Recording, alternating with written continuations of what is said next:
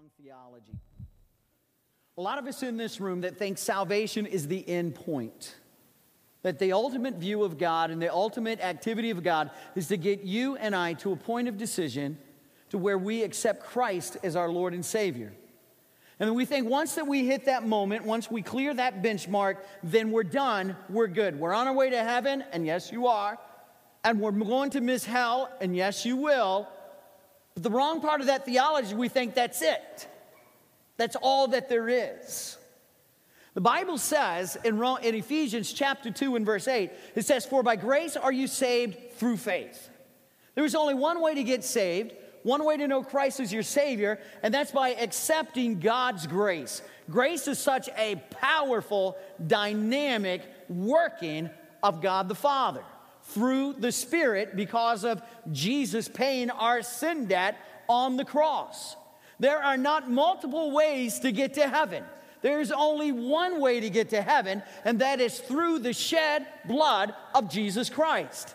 This is not choose your own way. This is not choose one of the 12 major world religions and it'll get you there. There is one way, and that is through Jesus Christ, His grace, accepting His forgiveness for paying the debt of your sin by faith. If you didn't get that, verse 9 makes it clearer not of works, so you and I could boast. Jesus Christ is unimpressed by the number of times you come to church. Jesus Christ is unimpressed by the number of times you sing a praise and worship song, whether in this place or in your car or with iTunes. Funniest thing is to watch people with I, uh, their iPods and the things in their ears and just, you know, doing that and singing and singing to everybody. You, you see, the Bible doesn't just stop at verse 9. Verse 10 in Ephesians 2 says, For we are his workmanship. That word workmanship is where we get our English word poem. It's a beautiful lyric where beautiful prose. It's also where the word masterpiece comes from. It means excellent craftsmanship. It's kind of like a Stradivarius violin. It's excellent craftsmanship. It's like a Steinway piano. It's excellent craftsmanship. It, it, it's like the hottest, newest, best, tricked out cell phone, iPad, iPod. I don't know what those things are, but you do. Because we're not saved just to sit. God did not give his son so that we could experience this dynamic working of grace in our lives and do nothing with it. He gave us this one life, and with this one life, I don't care if you're a junior high kid, a high school, a college, career, I don't care if you are a wildcat, I don't care if you are in heaven's waiting room ready to go, to, you know, on to be with the Lord. If you have life, God expects you to do something for Him. No, He doesn't expect you to do something, He commands you to be His workmanship. He is not saying that works get you into heaven. It does not. You can give every bit of money you have to feed the poor, not going to get you into heaven. You can go on every mission trip Kirby has from now till you die, not going to get you into heaven. There's only one way to get to heaven, and that's by grace through faith in Jesus Christ, not of your own good works, for we are His workmanship, created in Christ Jesus to do good works. See, that's a post salvation experience reference. That you and I, you and I, you and I ought to do something with this precious gift of grace and life and faith and mercy and justice that God's given to us. He didn't ever it was never within the purpose or the mind of God to save you so you could sit on a pew and watch me preach and Don sing and, and Tommy lead youth and, and minister to our church. And I mean, it was always about He's given all of us one life. So do something. See, what those good works are is simply an overflow of the divine activity, the divine working of grace and God's mercy and forgiveness in your heart. It's an overflow of that into every area of your life, whether it's the marketplace, whether it's your family, whether it's in the community, whether it's in a ministry around this church. One life, one life, do something. For we are His masterpiece. We are His lyrics. We are His prose. We are His poem. We are saved so that with the grace that God has given us, because He has paid that sin debt for us, that we can take that message of His goodness and His love to a world that desperately needs Christ. So, this, this next four weeks, we're going to talk about how you and I have one life, and God expects us to do something as an individual, corporately as groups, larger than that as a church. And we have to because we can. The Bible says, For by grace are you saved through faith, and not of yourselves. It is a gift of God, not of works, lest any man should boast. For we are his, say it with me, masterpiece. We are his excellent craftsmanship.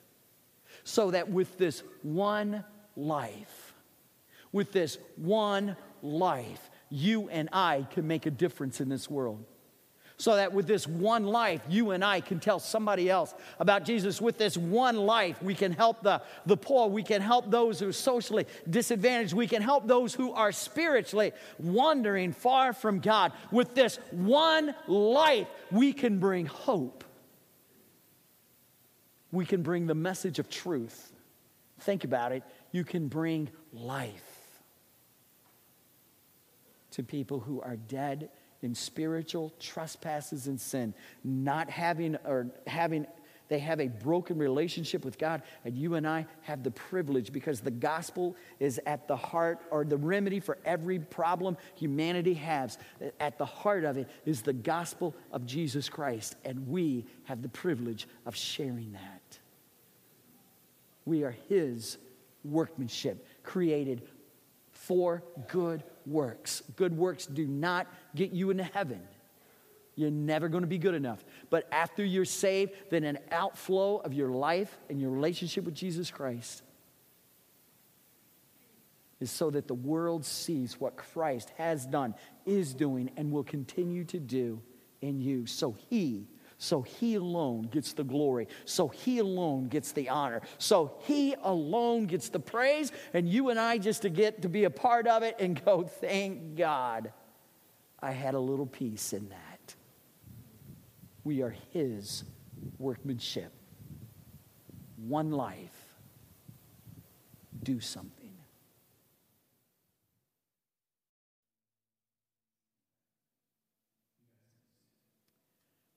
All right, I got a confession. I need a little bit of lights because I want to see how many are in the in the same boat with me. How many of you love like the DC comic, Marvel comic, comic book things that are made into the superhero kind of movies that have been out there? Don't you just love like the Superman movies? Batman, Thor, I didn't see that one. I think there's something in us that when the times get bad, we wish that we had the ability to leap tall buildings with a single bound, to stop bullets that come at us, whether they're economic or spiritual or relational. Don't, don't you wish that sometimes you just had that, that bat belt that Batman had, that no matter what the problem was, dude, he had the problem to fix it right there in the bat belt? It's amazing what he pulled out of that bat belt.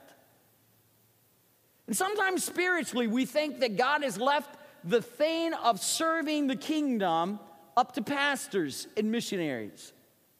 And sometimes you may look at yourself and you say, you know, the problems of the world need to be solved by the superheroes. That's not God's plan. God's plan is that He would save us by faith, not of our own works, lest that we would boast, no, we can't boast. He provided it all so that we could have our complete salvation provided for by Christ. and then the continuing working of the Holy Spirit in us, that workmanship, that prized or that excellent craftsmanship, that masterpiece, so that we in our lives, no matter where you work, no matter where you live, no matter what your interests are, so that you can take that interest, you can take that ability, no matter where you are, and do something with the one life that God has given you with.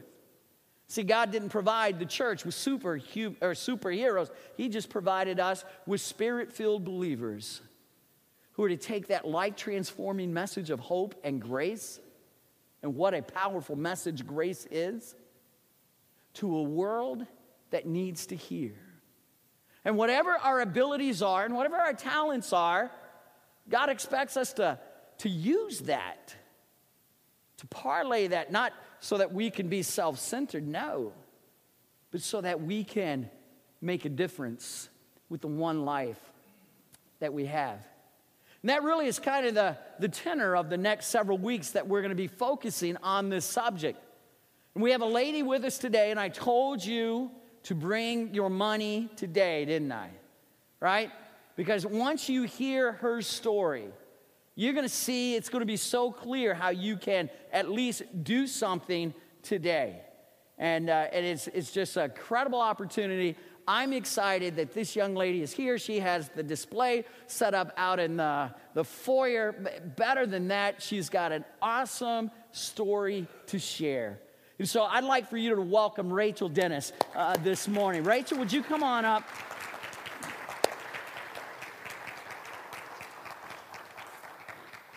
I know, uh, I know of Rachel uh, for a couple of, couple of different reasons. And, uh, but uh, I saw her, my wife um, saw what she was doing at a conference we went to in, where was it, Charlotte? Yeah, in Carolina. Charlotte, North Carolina this summer. And I saw what she was doing, and I just stood there and just thinking, yes, this is it. This is kingdom principle. This is what God wants all of us to be doing, using what we have using our gifts and talents and abilities to make a difference in the kingdom of God. And so I, you're just going to, I, I am so excited. My thing is, I will probably do way too much talking. So, just uh, to kind of keep that from happening, tell us just, uh, she laughs because you know me better, don't you? And, uh, but anyway, tell us just a little bit about yourself and, and your background.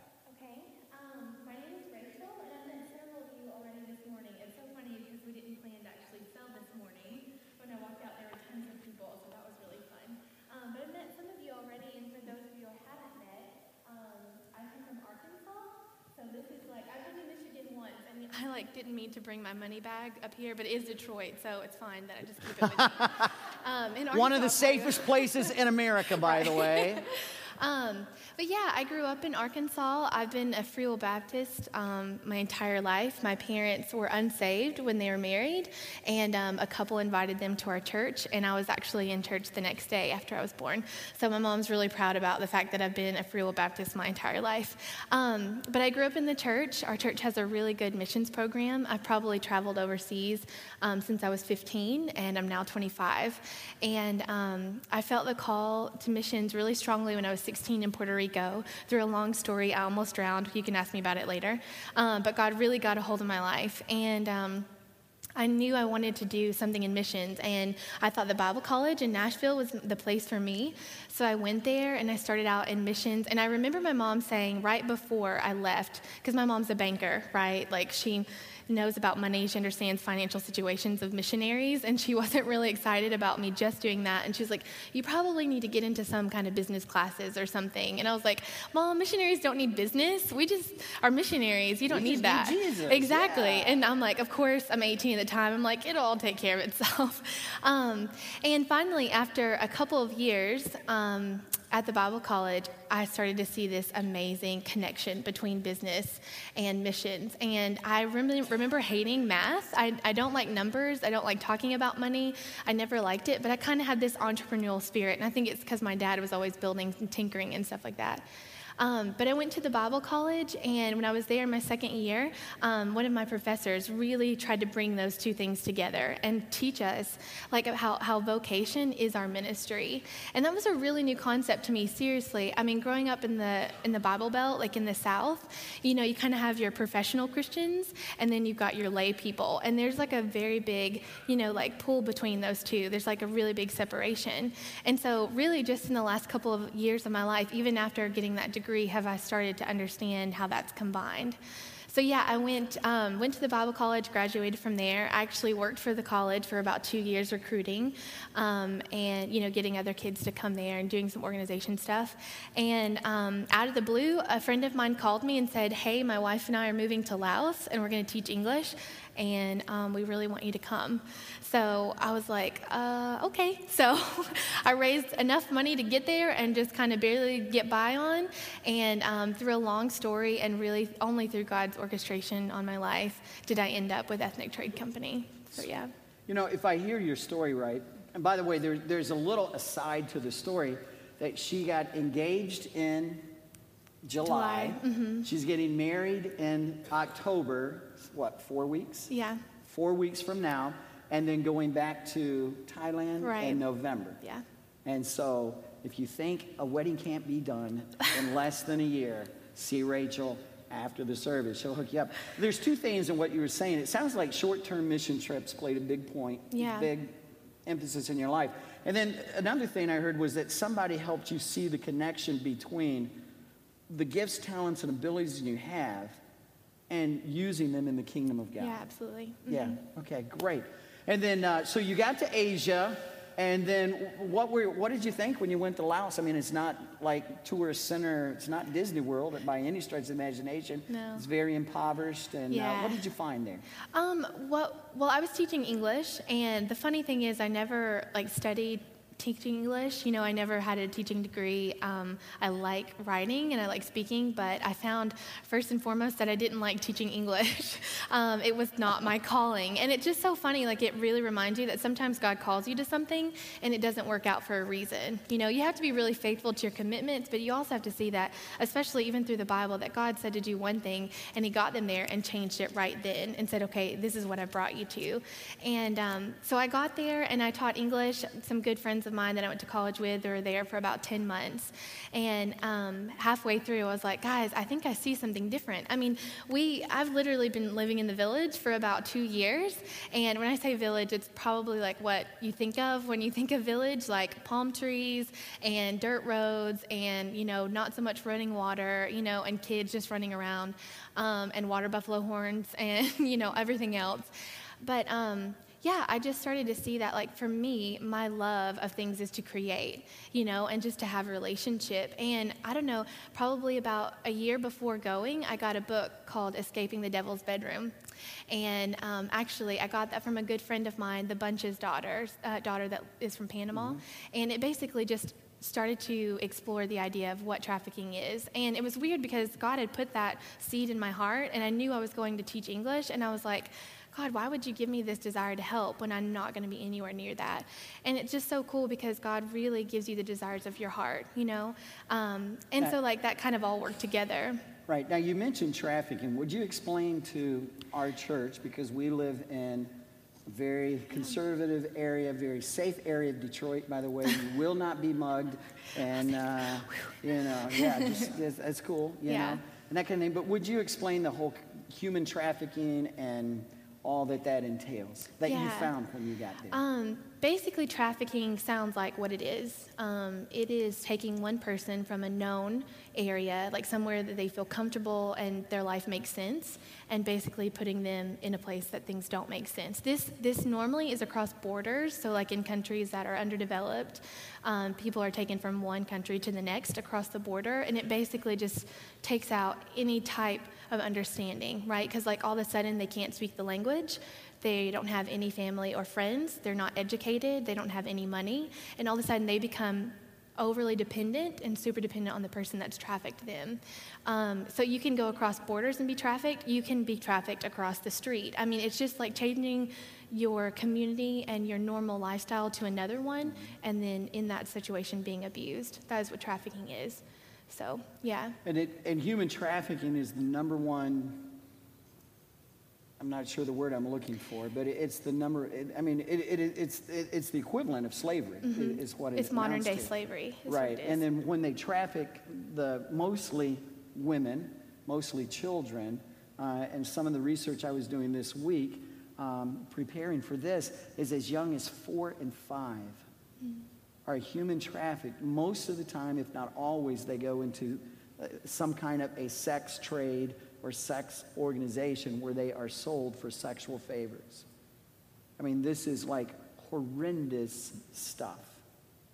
And because we are safe in America, and by the way, uh, it's, it's, exported to America. Mm-hmm. I want you to understand we are a recipient of that. And, um, and it, the numbers are just staggering. They really are. They're just astounding. And so when you saw all of that going on, then there was just kind of like this merge between ethnic trade company and, and so a lot of things started coming together sounds like your burden for uh, what was going on your creativity and loving to create your missions heart your business mind just kind of how did that all start rolling together um, I'd really just say only through God's grace. It's very it's interesting when people ask me like how that came together. There are like several times that I've wrote, written down in my journal in the last two years, like where people were playing a part in my life and who people like strangers that just showed up. And um, really, it was just my response to what was happening.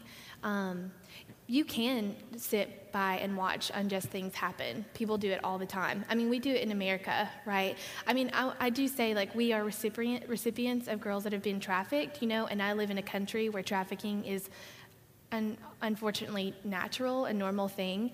But also, I mean, like our Will Baptist church homes, you know, are filled with abused children or neglected children or husbands and wives that aren't in good relationship, right? So it's like, it seems like this trafficking thing is a really big thing and that like us as a community can't get involved, but we have our own things in our own backyard.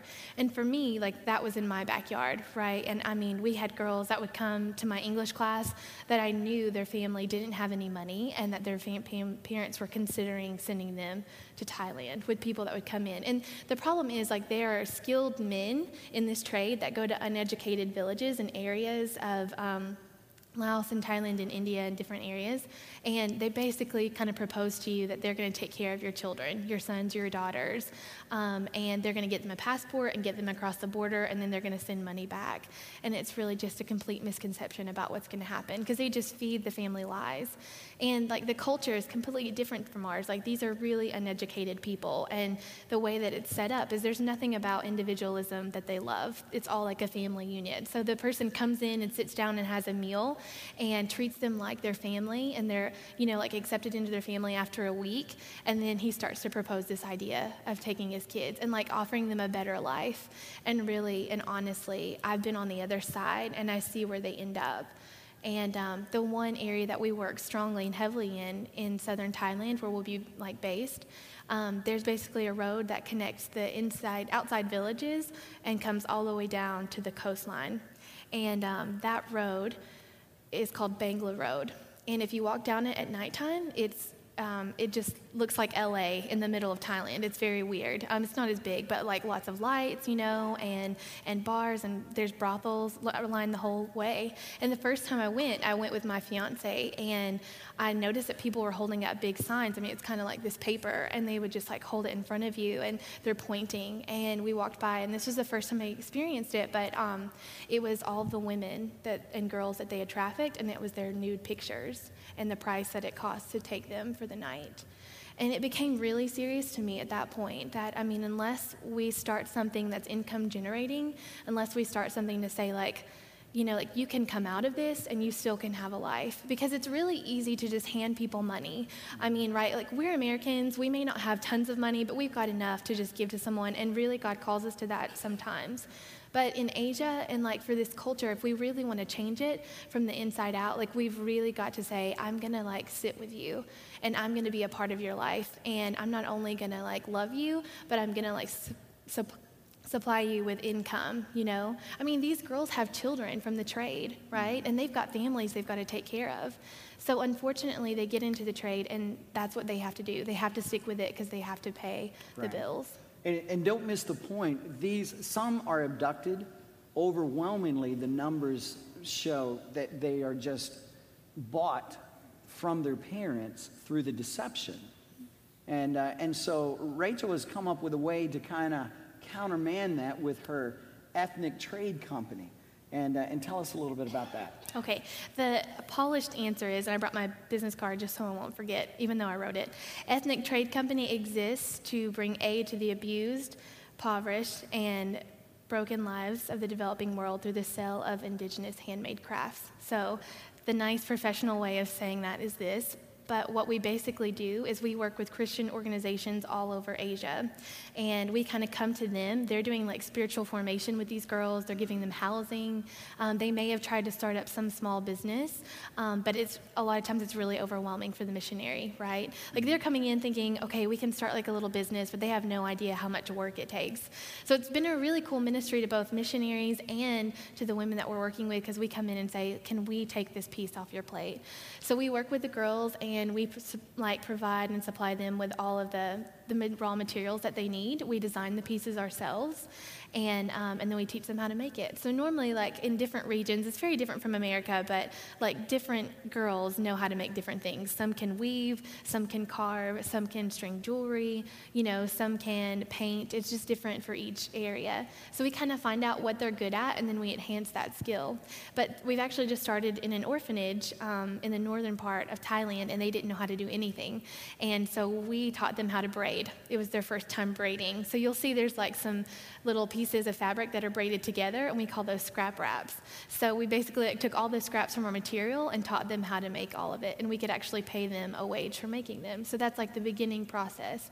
And it's so sophisticated that it goes all the way to weaving silk. So it's a myriad of different things that we do. It's awesome. So understand what she's doing. She has started a company, all right? She pays the girls from the profits that I, you guys will buy her out today. All right? I mean, spend your money.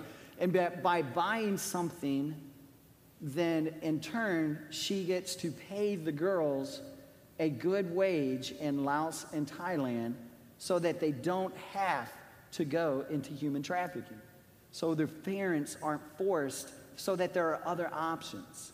Okay, do you understand? She has taken her business, her missions, her creativity, uh, her love, and her burden for uh, people who are hurting from injustice, rolled it all into one, and here she's done something about it. All right? It's not traditional missionary work, but I think it's a great work, don't you?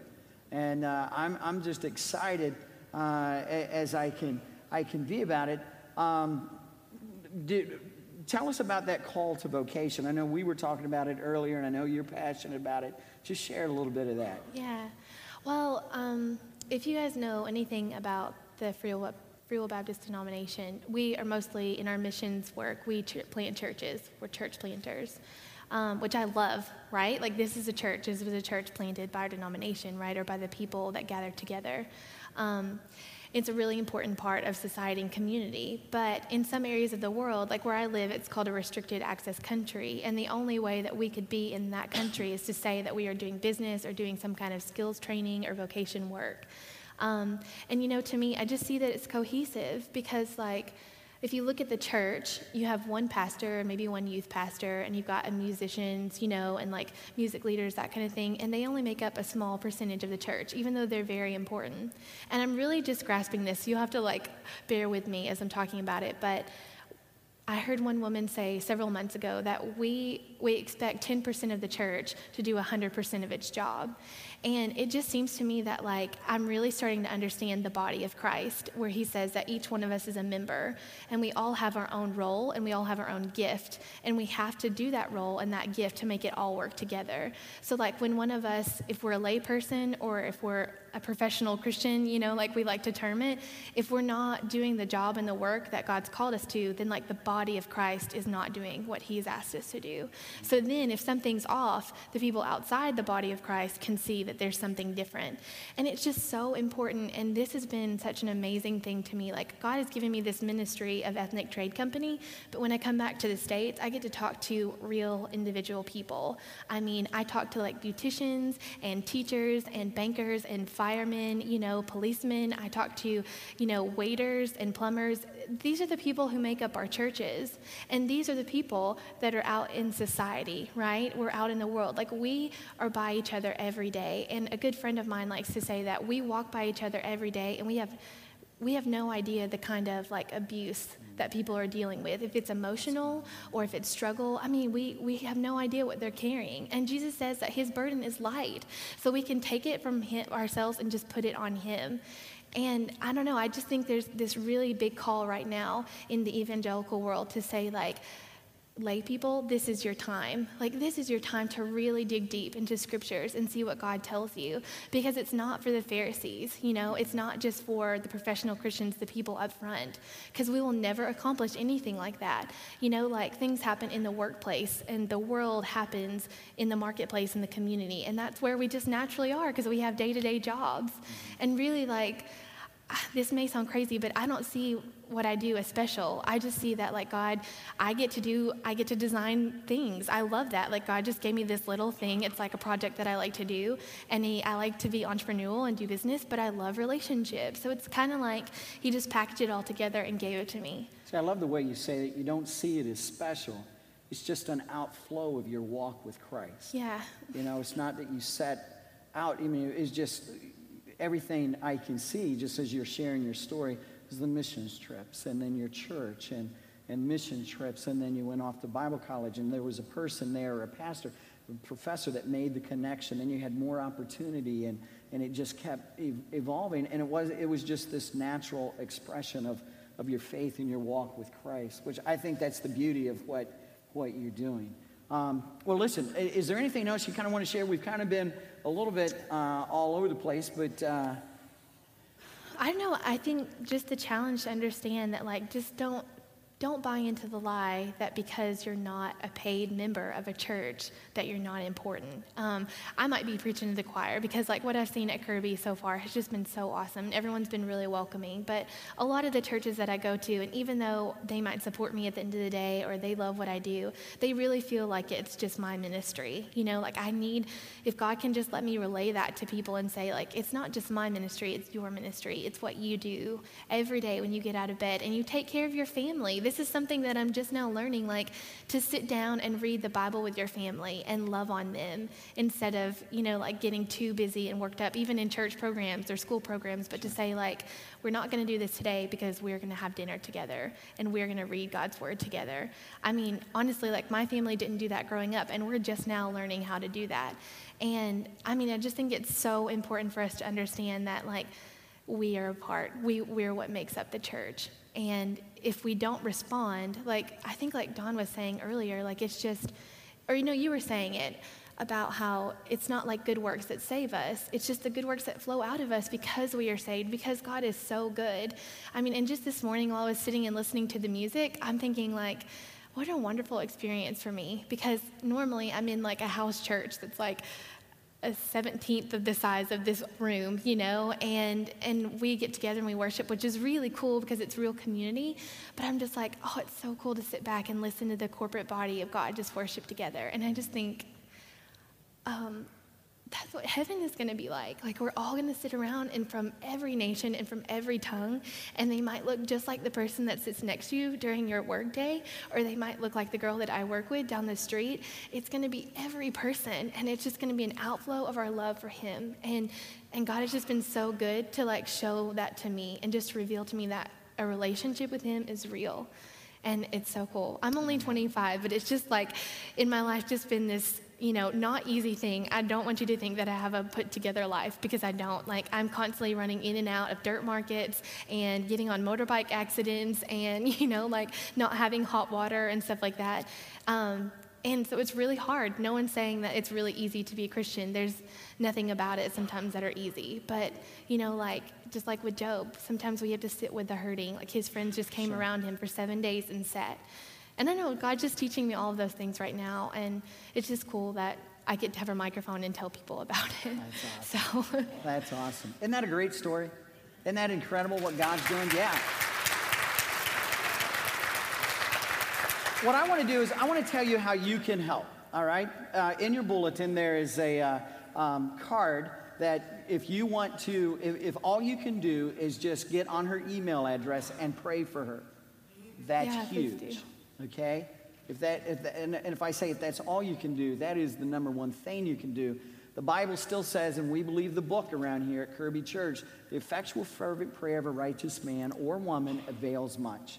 Yeah. And so we believe in the power of prayer, frontline prayer, prevailing prayer, uh, Holy Spirit prayer. So we want you to fill that out. And then if you want to support, because uh, she is a missionary, all right, if you want to support her, there's a way to do that and it will go directly through Ethnic Trade Company. Is that right? Um, it actually goes through the, the, the mission yeah, sending agency. the mission agency. And so, and, and, it's all confidential. It doesn't route through Kirby Church at all. It, it, goes through that, and they will give you monthly receipts and, and the whole thing for your taxes and all of that. And it's just a great way to support. A second thing that I want you to do is I want you to buy stuff. All right? Just listen, you guys buy it out before second service even gets a shot at it, all right? And here's what I wanted, here's a great thing I thought about, and we're gonna do this, but here's what I think would be great buy something today and just say, hey, you know what? I was at church today and I, I saw this and I thought of you and I'm just buying it and just wanted you to know it's because it's got this cool story. We had this young lady at church named Rachel who who uh, is just awesome. She's creative and loves people and has a business mind. And so she's over there working to help girls stop from going into human trafficking and giving them an option of life and showing the love of Christ and teaching Christ's grace, mercy, and love to them. And it's just this incredible story. And I just thought of that. I thought of you, and I just want you to have it as a gift and and uh, just let you know I love you. And you know, if you get a chance sometime, come out and uh, come out and visit with us. I think that's an awesome way to not only support what she's doing, but to take that, and then she can go back to Laos and say, and Thailand and say, you know what? The people who are buying the products, some of them are using it to share Jesus with other people. Mm. You know, isn't that awesome? Don't you think that just makes the devil all ripped up? You know? Because we are stopping one of the great, I think it's the single greatest injustice in the world today. And we have a hand in it. I cannot go to Laos or Thailand. I would love to. Uh, but what Rachel is doing, I cannot do, and a lot of us could not do. But we have somebody there doing it, so let's, let's support her. You're going to see a video here in a minute. Do you want to set the video up? I know that everybody involved in the video is a part of their ministry, uh, and it, it's, uh, it's about two minutes, a little over two minutes long, and it will show you yeah, it's when you watch it, you'll it's kind of self-explanatory and it's really just like our call to arms like for people to say like you have to be an instrument of justice in an unjust world and um, all the photos, like we were just saying in, in the video, um, are people that we work with. And actually, out in the foyer, there all of the pieces that we make. There are pictures that go along with that in the process of how they're made. So we work in villages. We work down on city streets. I mean, we work in like room corners, anything that will allow us to like really work with these women. So you'll kind of see like at the beginning that shows the unjust part of the work that we do, and then once it scrolls to um, the next photos, you'll start to see the people that we actually work with. I mean, there are kids from villages, you know, that we employ their moms, and because we employ their moms, like those kids hopefully will not be forced into some type of trafficking because their parents need the money. Isn't that awesome? Um, and we there's some pictures of girls like making quilts. Um, those girls have come out of karaoke bars in the northern part of Thailand. Um, girls from the orphanage, like we we know they're at high risk for being trafficked because they've lost one parent and um, their family needs the money. So actually, there's a Christian orphanage that takes them in, and they're making the braided things we were talking about. Lots of different things, but each person we have a relationship with, or we know, you know, like we're coming in and talking with, and we let the people at that organization have that relationship. So yeah, that's, that's what this awesome. is about. Aren't you glad she came? Would you let her know we thank you for coming? That you can go to the What I want you to do is, I want you to just uh, get a breath. I want you to watch this. Let God continue to speak to your heart because we are His workmanship created in Christ Jesus unto good works. And you're going to see some of the things that they're doing uh, at Ethnic Trade Company.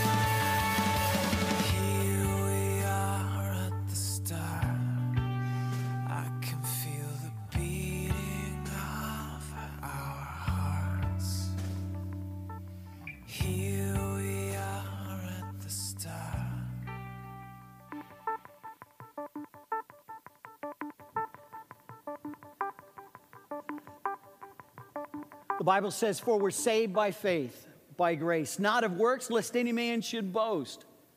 And we're his workmanship, we're his masterpiece. And God is taking things just like He took these things, almost seemingly random events in Rachel's life, and just started weaving them together to what now is a, a tremendous ministry.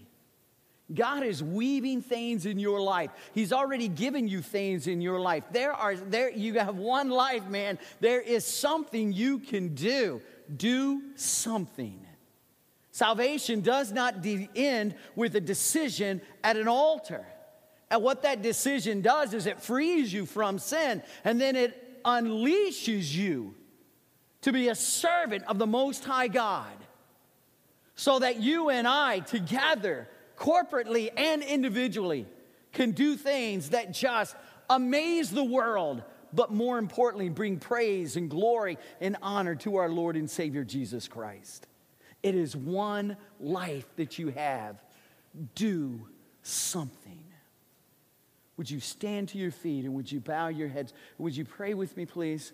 And here's the prayer that you're going to pray. You say, Don't I have an option? No. Here's the prayer God, I've got one life. I will do something.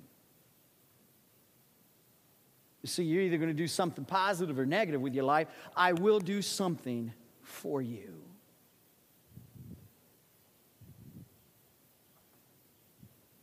So, our Heavenly Father, Boy, I've been challenged by what I've heard and just amazed at how you work. And as Rachel was sharing her story about how just different things.